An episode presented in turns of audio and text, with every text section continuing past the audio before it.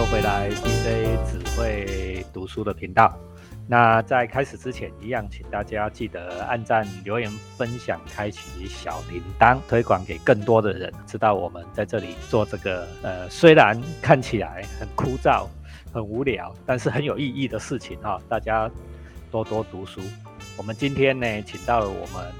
这一个节目的台柱之一齐鲁回来跟我们讲新的东西、新玩意啊，这是以前我们从来都没有谈过的。先请齐鲁跟大家问好。各位听众大家好。齐鲁，我们今天要讲什么？我今天想讲那个卡尔维诺啊，卡尔维诺，大家应该对这个名字很熟悉吧？如果你从第一集听到现在，你应该对这个名字很熟悉。我们在好几集里面都有谈到这个名字，就是在二十世纪的末期。中叶以后，晚期末期呢，世界上我们觉得最了不起的文学家之一啦，我们就讲说三大神：卡尔维诺啦、昆德拉啦，还有马奎斯嘛，哦，三大神。这个卡尔维诺的话呢，我们今天齐鲁要跟我们谈哪一段？哦，我讲讲一个他比较不有名的短篇集，叫做《宇宙连环图》。这本书台湾已经绝版，我个人对他有一些。就是神奇的经验，所以我想要跟大家来分享一篇，我就找一篇来来谈。哦，这个我要跟大家讲一下，《宇宙连环图》，你现在去书店应该都找不到了，不管在博客来或在哪里都找不到，反而在大陆可能有译本，没有中译本的啦。如果去图书馆可以碰碰运气哈，因为这是很久以前出的了，这是在二十世纪的末期，一九六五年出版吧。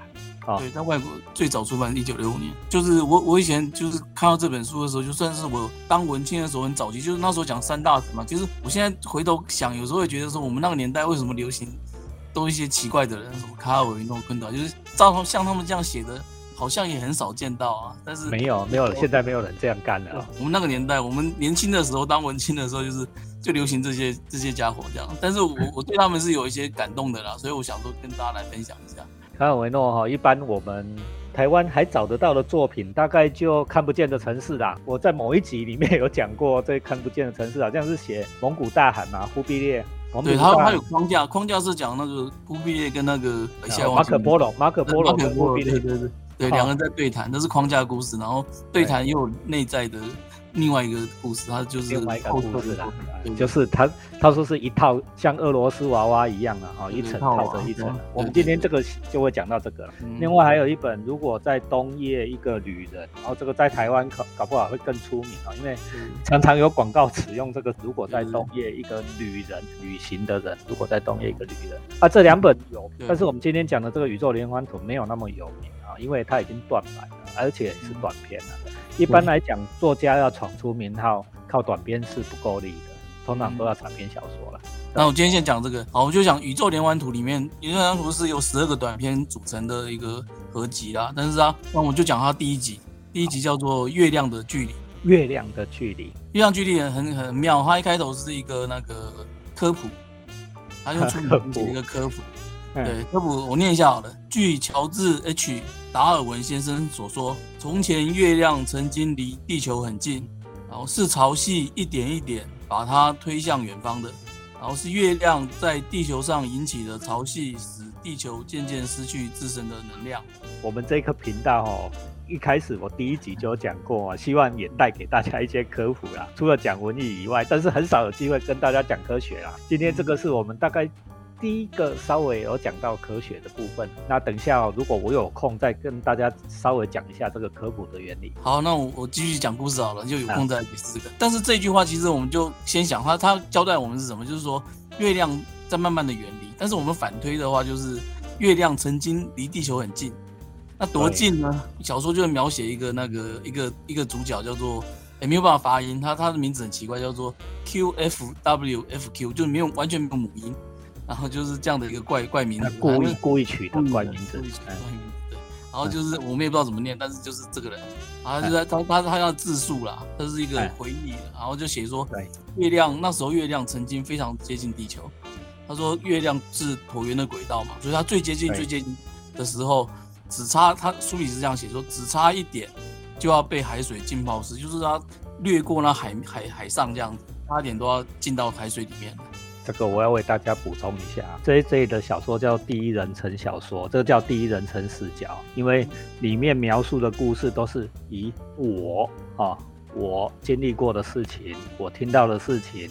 我想的事情来做主持的，这叫第一人称小说啦。在这里呢，刚才齐鲁说过了，Q F W F Q 这一个老先生啊，我们现在就说这个 Q 老先生。Q 老先生呢，回忆他年轻的时候，说月亮曾经很接近地球啊。这一件事哈，我跟大家讲，这是不符合科学事实的哈。虽然月球真的每年都在远离地球，每年远离三点八公分啊！我刚才去微机查一下，月亮慢慢的在离我们远去，远离三点八公分哈。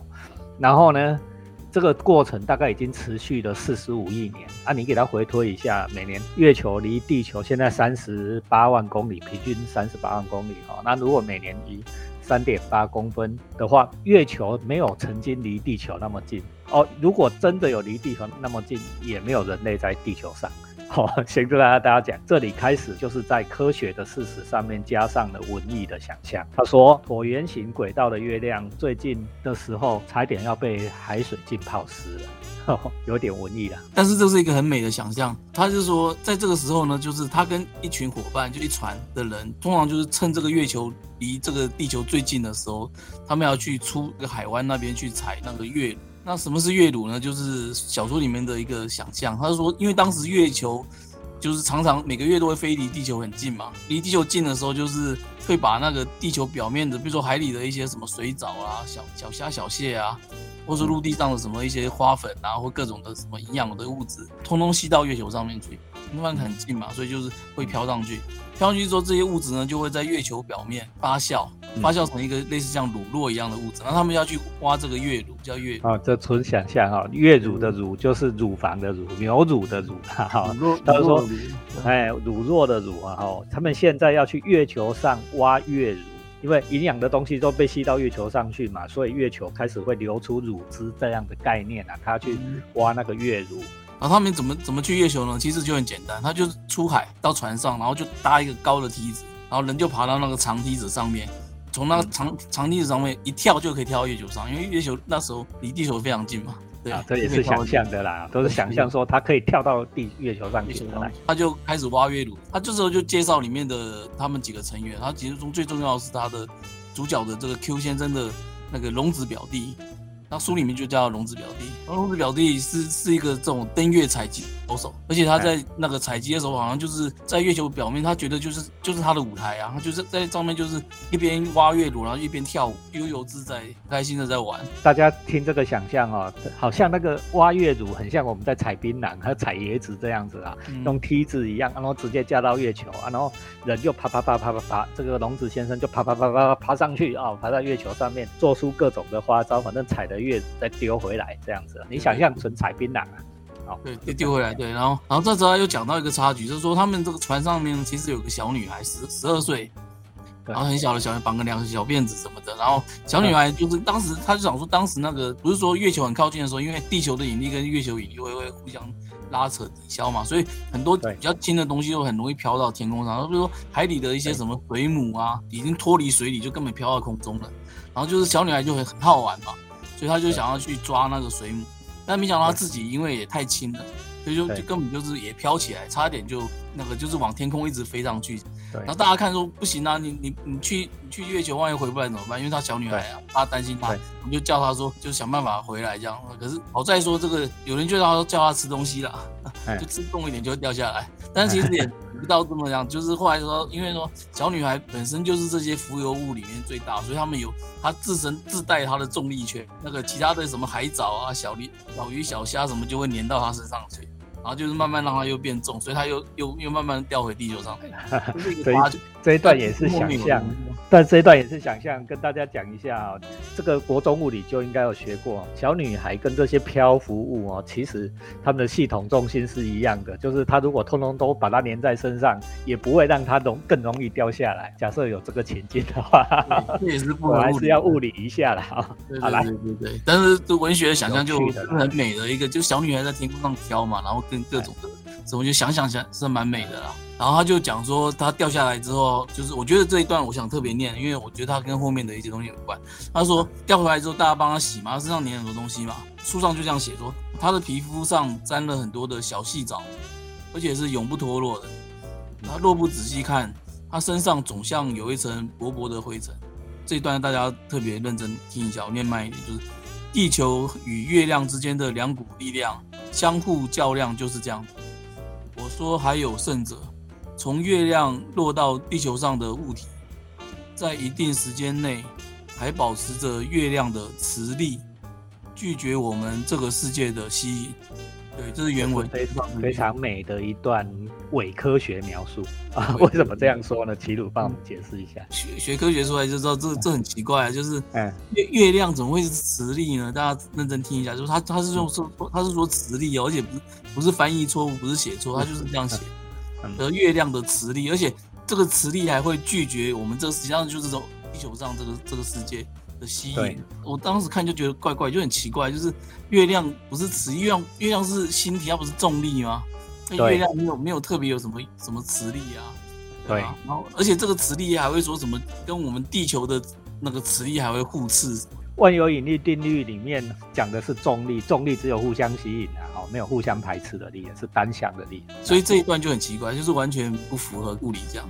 所以就这一段是一个，我觉得后来回头看是它，它是一个机关这样。我后来再解释。这时候主角就说，他其实也是要上月亮去工作的，他也上过月亮，可是他说。他其实不是很适应，没有像他那个龙子表弟这么这么轻松自在。就是他跳下来的时候也很尴尬，就是就是他跳上在头上脚下，因为他月亮是是跟地面是相反，你就想到他天花板，他要倒立跳过去，然后跳过来的时候也需要有人接他，然后让他帮他转正这样。那他有一次呢，就是要从他头上头上脚下这样子从月球上跳回来的时候呢，是由他们的那个船长夫人就是来抱他来接他这样。啊，接他的时候，因为他很慌张，就乱摸乱摸，然后就书里就写说他摸到了船长夫人的胸部。哦，可是他觉得好舒服，对呀，当然好摸啊，对，然后他就觉得说他爱上了船长夫人这样子，哎，对，然后可是那一摸哈，定情的一摸哈，对对对对对，他就从此就觉得他爱上船长夫人，他从此他就非常注意船长夫人这样，所以他就注意到说船长夫人的目光总是看向他的聋子表弟呀。不关心他是看着他的那个龙子表夫人那个爱这个表弟到底多夸张呢？他是说夫人甚至会嫉妒月亮，为什么？因为因为龙子表弟上了月亮之后就是很开心如鱼得水，那个月亮好像那个月球好像才是他的爱人一样，这样才是我的故乡。我好像月球，我上过月球了嘞啊！你这大家想想看，你的心里哈，你如果上过月球，你不是好开心？好像我变成不一样的人哦，我上过月球了哦。但是他又观察到说，船长好像对这个老婆这样子，就是老一直老是看着那个笼子表雕，好像倒也没有什么特别反应。反正他就是观察到说，他们几个人的关系现在是这样。然后等到下一个月。就是月亮再一次靠近来很近的时候，就是他们又要上月球。那这时候主角就就说他不想去，因为他这时候已经爱上船长夫人。邱先生不想去了，他因为他想要留在船长夫人身边。那可是那这样就少个人去。那主角不去的话，那夫人反而说他想要去，他想要上月球。夫人从来没有上过月球，可是这一次夫人就说他想要上去。那船长也没有反对，就说好啊。那就夫人就爬到那个梯子上，就准备要那个。可是夫人比较应该是比较丰满啊，所以。主角就是负责在下面要帮他推他一把，又推他的屁股哈。对对，顺便也可以那个，胸部已经摸过了，屁股又又摸了屁股。可是他他又想说，哎，想要跟着夫人去，因为他就是想要黏着夫人嘛。正想要再爬上梯子要再跳过去的时候，又被被船长扯回来。然后船长就跟他讲说，留下有事要做。那结果主角这时候才知道说，就 Q 先生这时候才知道说，船长看起来是想要啊，搞不好就是故意要让老婆去月球上。跟这个龙子表弟鬼混，这样，就是他知道这一点之后，可是可是这这个晚上就是出事了啊！这里我们稍微等一下，这个关系我们再稍微讲理清楚一点哈。主角 Q 先生很喜欢船长夫人，但是船长夫人又喜欢这个龙子表弟哦，对他眉来眼去，所以龙子表弟上了月球以后，船长夫人呢也想上月球。Q 先生不想去，那怎么办啊？Q 先生不想去，船长派他呢推那船长夫人上去啊，结果他又摸到了船长夫人的屁股，以后就想跟去了。要是我，我也是这样。这一个主角这时候想一想说啊，那为什么船长会派我去推那个船长夫人，想要把她送走？哦，一般人家人家要是这个老婆我们很爱的话，哦，怎么会送她去想要把她把她推推离身边呢？对啊，哦，他才想通了，说啊，船长要摆脱老婆啦，所以啊，才把他送上月球啦。简单来讲就是这样，他们就是个复杂的多角关系这样。对，好，那这他们这个晚上他们就发现说好像有问题，就是月亮好像离得更远一点了，所以他们。假如说跳上去要再跳回来，好像有点风险，有点危险。在月球上那些那些人呢，就是包括他的龙子表弟，还有其他的一些早就已经先上去的水手，就他们船不他们了，只是主要角色是这几个。赶快想办法，就是要从月亮跳回来，就抛下一切就要跳回来，因为话说月亮越飘越远，他们搞不好就回不来了。这样。呃，这接到我们一开始的设定哈，就是说月球会远离地球越来越远啊啊，他就说啊，月球这时候开始远离地球了，所以在月球上的人回不来。所以，但是，所以他们警觉到这边，但是已经来不及，就他们一跳就只能跳到一半的地方，就是月球跟地球中间的地方，就是跳的力量已经不够冲回来。然后这时候船长就那个很聪明，就赶快喊说：“笨蛋，你们赶快抱在一起啊！因为有前面那个小女孩的经验嘛，就是虽然那是伪科学啊，可是在书里面前面他已经告诉你，对，就是东西变重，它就可以掉到地球。所以水手都乖乖抱在一起掉回来了。”就两两互相近的就抓在一起，然后就掉掉到海上，就大家再回来再去捞就好了。但是所有人都掉下来之后，他们就发现说，哦，夫人还飘在半空中，这样没有人没有人抓到他，这样没有人或没有人跟他在一起。那这时候就主角这个 Q 先生就爆发了勇气，他就决定就爬到梯子上就往上冲，就是就需要去抱这个夫人。当然也是抱到了啦，可是抱到之后就觉得太舒服了。他第一次摸人家的胸部，第二次摸人家的屁股，这是全身都爆了，全身都粘在一起了，当然舒服。这就他就忘记了要赶快那个，就是一起游回地球，大概就顺势就掉到那个月球。等他清醒过来的时候，他们两个都已经落在这个地球上面，而且就在月球上面了哦。对对，已经在月球上，月亮上。而且这时候月亮已经就是开始远离地球，因为它有轨道嘛，它已经离开那个最近的那个点。这时候就像想要再跳回来。也已经没有机会了，所以就只剩下他跟夫人两个人在这个月球上面，要再回去这个近最近的这个地球的这个点，要一个月，就是地月球绕地球一周嘛。就是下一次再回来，已经要一个月了，才有可能再回地球了，再回到那个最近的点这样子。赵伟说呢，整个月球上面只有他跟这个夫人两个人独处啊。照理说应该他就得偿所愿，应该是很幸福很开心啊。主角并并不是这么开心，因为他很快就发现说他自己并不是爱待在月球上。再念一段原文，然后原文我觉得就是写的很漂亮啦。他说：“我只是在想念地球，然后是地球使我们每个人称为自己，而非他人。”这很好像很有哲学性，这样站在这个远离地球的地方，我自己似乎不是原来的我，他也不是原来的他。我渴望回归地球，担心会失去他，这个他是地球了。我的爱情之梦也是在地球跟月亮之间。翱翔游动的时候就完成了。嗯，没有了地心引力，我的爱恋只能集中在我对深感缺憾的一切的思念之情之上。那个地方，它的周围，它的过去跟未来，也就是说，他失去了地球，他不在地球上，这都没有意义。所以在月球上的时候，就反正很想回到地球这样。那但是呢，夫人跟他不一样，他观察他夫人不一样，就是夫人在地球上就是晃晃悠悠这样子，然后好像就是一直一直在想着龙子表弟，而且。既然龙子表表弟这么喜欢月球的话，那夫人就根本就想要在就成为月球的一个一部分，成为龙子表弟爱的一部分啊。因为龙子表弟对夫人来讲，在夫人的想象里面，龙子表弟就是月球。龙子表弟爱月球，以身为上过月球为荣。现在变成了说，夫人一个人在月球上面想着他没有的东西哦，就因为龙子表弟已经回来了嘛。这一个 Q 先生，Q 先生虽然在月球跟他原本想要的东西啊，也就是这个夫人在一起，但是他却发现他不想要了，他想要的还是回来地球那个他现在没有的东西。就是故事又继续写说，又过了一个月呢，就是又回到可以那个跳回地球的机会了嘛。但是这时候月月亮已经越来越远，所以已经跟之前的状况又不一样，已经就是跳不回来，因为上次就已经大家跳到一半就是游不回来了嘛。那这一次又又再更远一点，那但是其实地球上的他们那些伙伴其实也有准备啊，就每个人都准备一根竹竿，有没有？准备要去捞他们，就想说他们跳一半的话，就可以拿个竹竿，然后上面有个钩子什么，就把它勾下来嘛。可是月球离开的那已经超乎大家的想象，所以大家就是捞不到，就竹竿还不够长，竹竿还不够长，但是呢，这时候他龙子表弟就发挥了他的那个技能，这样就是把那些所有人的杆子都顶在一起。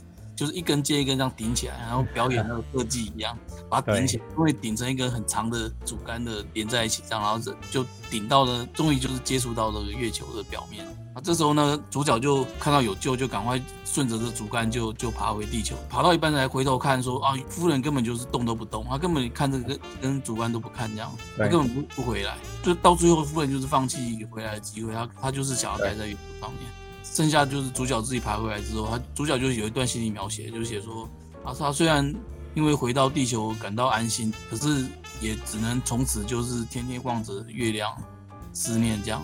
那小说大概就写到这边。哦，这为我们留下了很多没有没有回答的问题。主角 Q 先生很想。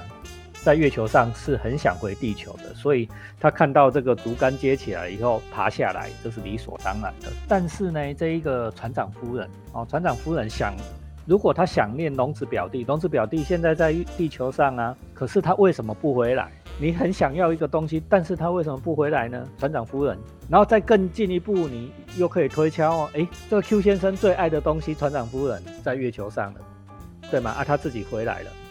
那他看船长夫人会回来，他为什么不留下呢？然后你记不记得《海角七号》最后的有有一句话，就说跟我走，或者是留下来，对不对？他为什么留下来跟船长夫人一起幸福的过下半辈子呢？这就是我们小说留下的悬念。齐鲁现在要为我们对，就所以说这个故事表面上看起来是有种种不合理，包括物理上的不合理，然后包括一些这种就是就是他们这种多角关系上面，就像刚刚那个 B J 解释的，就是。好像也不太合理。既然一般的这种多角恋，为什么还是这么不合理啊？但是，我我现在就是想说，我当时看的时候的我的一个领悟啊，那我这个领悟是我第一次想通的时候，我真的全身发抖。就是我就觉得说，哇，原来小说可以这样写，而且我原来说我终于想通了，看懂了一个东西，就是那种感觉是我自己的行动就是像开悟。虽然我我没有去真的去庙里。念经听经，然后开悟过，嗯，听人家讲什么开悟。可是我觉得那种感觉，我自己假如说用一个中文来形容的话，我觉得就是开悟感，就是很开心呐，就是就是想通一个事情。那我到底想通什么？想通了就是说我那时候就不知道为什么，就我就突然就是想通说，那个地球跟月亮事实上并不是不是前面讲，因为前面讲说地球跟地球跟月亮，不是指地球跟月亮，不是指我们诶，就是一般物理上现实讲，就是那种星行星的地球跟月亮。它虽然这故事里虽然是建立在一个前面是建立在一个科普的基础之上面，科学的基础上面，我们看到后半的爱情戏加上来之后，我们其实可以好像可以推敲出来说，其实地球代表的它不不是说就就是那个硬硬邦邦那个地球那个泥土这样子水构成的地球，是说它就是一个隐喻一个象征啦，象征说就是代表说是现实，现实地球代表现实。那月亮的话就是爱情啊，梦幻，梦幻啊，就是梦幻。对，特别是爱情的那种梦幻，这样。对，所以说，那我们这样回头看，很多东西就可以解释啊。比如说，他前面讲嘛，就是为什么月亮的力跟地球力，他他说是不一样的，就是我们都知道重力都是一样的，都是互相吸引啊，没有什么排斥力啊。哎，假如说你把地球解释成现实。那月亮感讲成是爱情的梦幻，那这样就就知道，就人陷入那个爱情离婚的那个时候，本来那个人的脑袋想的事情，跟我们平常现实处理现实的时候的那个脑袋，就是完全是不一样的啊！而且就是说，你你疯狂恋爱的时候，你清，就算你刚清醒，刚调回地球来，你的脑袋其实还是有一点点受到那个影响。对对对，齐鲁现在讲的这个事情，我相信在听的听众每一个人都体会，当你。开始梦想的时候，你会忘记现实的一切，这也就是现实对你没有影响力了，地球对你没有引力。但是你如果从你的想象，从你的梦幻中，从梦中回来现实的时候，你已经受到现实的引力了，但是你身上依然带着那个梦幻的感觉。哦，你从梦中醒来，你还是流连忘返，你还是依依不舍，你还是一直怀念着那一个梦中的情境。那就是月球的磁力哦，地球的引力会消失，但是月球磁力不消失哦，这就是我们刚才卡尔维诺讲了一段好像不符合诶物理的描述。现在如果你用文艺性的解释，找到那个关键字去解破解它，地球是现实，月球是梦幻，哎，这时候就说得通了。比如说像前面像那个小女孩身上掉下来之后，身上还带着某种那种光，就是细藻那光，其实那个也是也是一个象征，就是你，我觉得小女孩就是情窦初开啦，就是那种描写这样。站在这样的角度去分析的话，就是比如说这书里面主要出现的几个主要角色，他们在地球跟月亮上的位置，也就是代表他们的处境，他们的想法。比如说生在地球上就是冷硬的思考嘛，就是他就是思考就是现实问题，对，不思考这些梦幻的东西。那假如说是。处在月亮的时候，就是沉溺在爱情的那个梦幻里的时候，这样就这样看几个角色就就可以看很清楚。就是说，主角实际上是在乎现实的，可是他也曾经追着夫人嘛，就跑到那个月球上面，就是他也曾经很很疯狂的陷入这个爱情里面，可是他很快就清醒。对，Q 先生啊，Q 先生在现实里面去追求梦幻，但是发发现梦幻。还是不如现实好，所以他回到地球上。那船长夫人的话，就是他就是一去不回头啊，就是义无反顾的逐梦而去，这样子。就像那李白讲的，就是但愿长醉不愿醒啊，他就是只想在这个爱情的梦幻里面一路而去，他不回来。那龙子表弟就是好像是一种游戏人间的态度啊，或怎样子，就是他好像可以轻松的切换两种的状况这样子。对，龙子表弟不一样哦，可以上月球，又可以回地球，还可以地球上救月球的人哦，他都完全毫无挂碍。对对对对，那船长的话就是冷冰冰，他就是只在地球上的，所以他就是对只考虑现实状况。那那个小女孩的状况就是，我觉得就是刚刚讲我自己的解读，我自己觉得她就是情窦初开，因为她也讲说她十二岁，也蛮符合她的那个状况，就是。可能十二十二岁就是开始少女怀春了，然后所以他整个那一段段的描写也写得很美，轻飘飘的，然后回来之后好像身上还带着某种光芒，带着那个月球的词，就是刚刚开始怀春嘛，这样带着梦的碎片哈，闪闪发亮的碎片。所以说也可以讲说，你看就是说表面上啦，就是刚刚讲说啊船长夫人啊，Q 先生主角啊，船长夫人啊表弟啊，他们没有在一起分开，说分分合合原因看起来是因为月亮。越走越远的关系，月亮的距离也是片名的来源这样子。但是其实我们也可以去推想啊，就是说，哎，月亮的距离是指的是真的这种物理上的，就是它真的慢慢飘走。月亮，它也前面解释说是因为潮汐的关系嘛，它那科普写的很漂亮，说是因为潮汐的关系。可是我们就想，潮汐是什么？潮汐也可以隐喻是就是时间嘛，就是时间嘛，对吗？时间到了就会发生潮汐嘛。对对对。然后而且我们中国有古诗有说，早知潮有信嘛。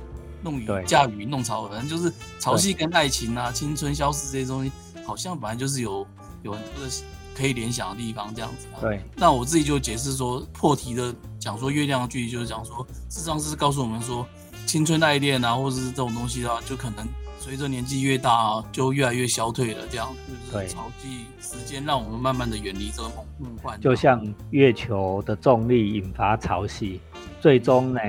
月球也因为潮汐而慢慢的远离了，好，跟我们每一个人人生的历程是一样的。开始我们因为被梦幻所吸引，被理想所吸引，梦幻中的东西所吸引，在我们心中有起伏。反而这一个心中的起伏，这一种追求，随着时间慢慢的消失了，梦就离我们越来越远。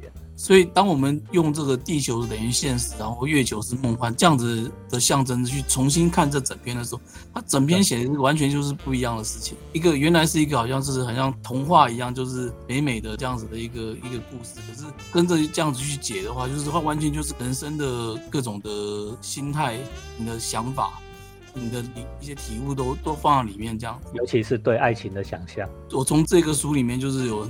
得到这样的礼物，就是有时候这些厉害的小说，就是表跟里是不一样的，它他们常常底下会有藏另外的东西，但是你要去去看这样子，而且而且甚至甚至我觉得，就是越不现实的东西，他可能要写的东西是越现实的。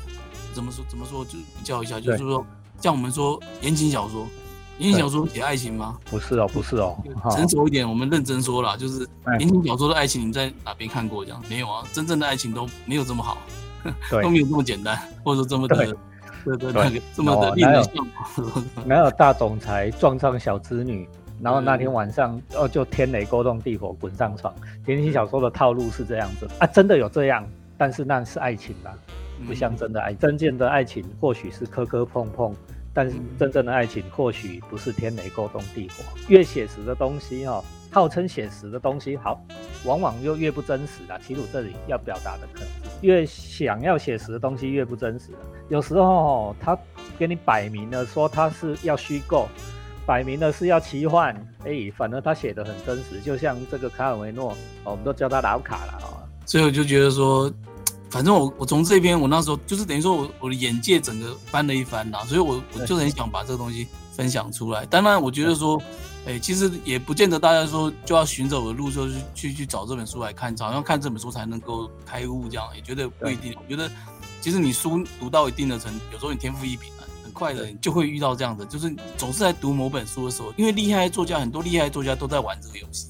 所以说你在某个时候，你就是会，你只要读突然通了，你就会突然通通了。这样以前也没有人教我，我也是就是看一看就就真的看到全身发抖啊，就觉得哇，原来是这样子，对，很厉害。就是原来小说可以这样写，这么厉害，我以前都没有想过。我以前我年轻的时候看这书之前，我就是觉得小说不就是编故事吗？就是这样子之后又怎么样？这样子之后怎么样？就是只知道就是这样子啊。但是我自从看了这一篇，不知道我就突然脑袋就接通了这样。